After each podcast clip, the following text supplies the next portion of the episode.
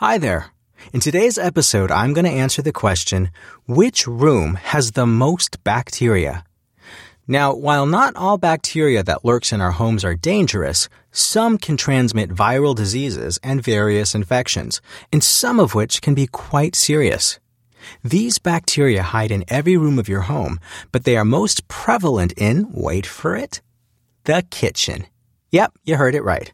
Contrary to popular belief, it is the kitchen and not the bathroom that is the most contaminated room in the house. Some places are a veritable nest of bacteria.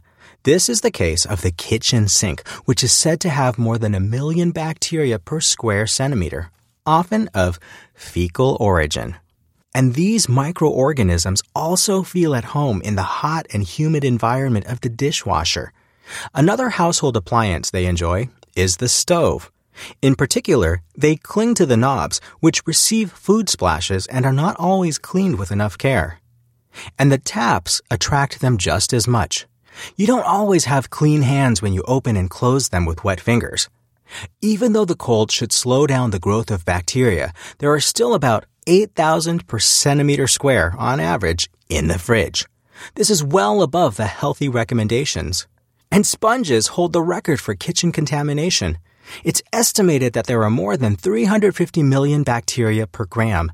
This isn't surprising given the humidity of this environment and the food that remains embedded in it. It's kind of like a canteen for bacteria. But they grow just as much in the dishcloth, which is also as damp and not always changed as often as it should be. Some of these bacteria, such as salmonella, can be dangerous. Another area that is quite rich in bacteria is the cutting board where you cut meat or vegetables. These are often fecal bacteria. To limit their presence, remember to clean the board after each use. Maybe right now you should clean your kitchen, just in case. I just did.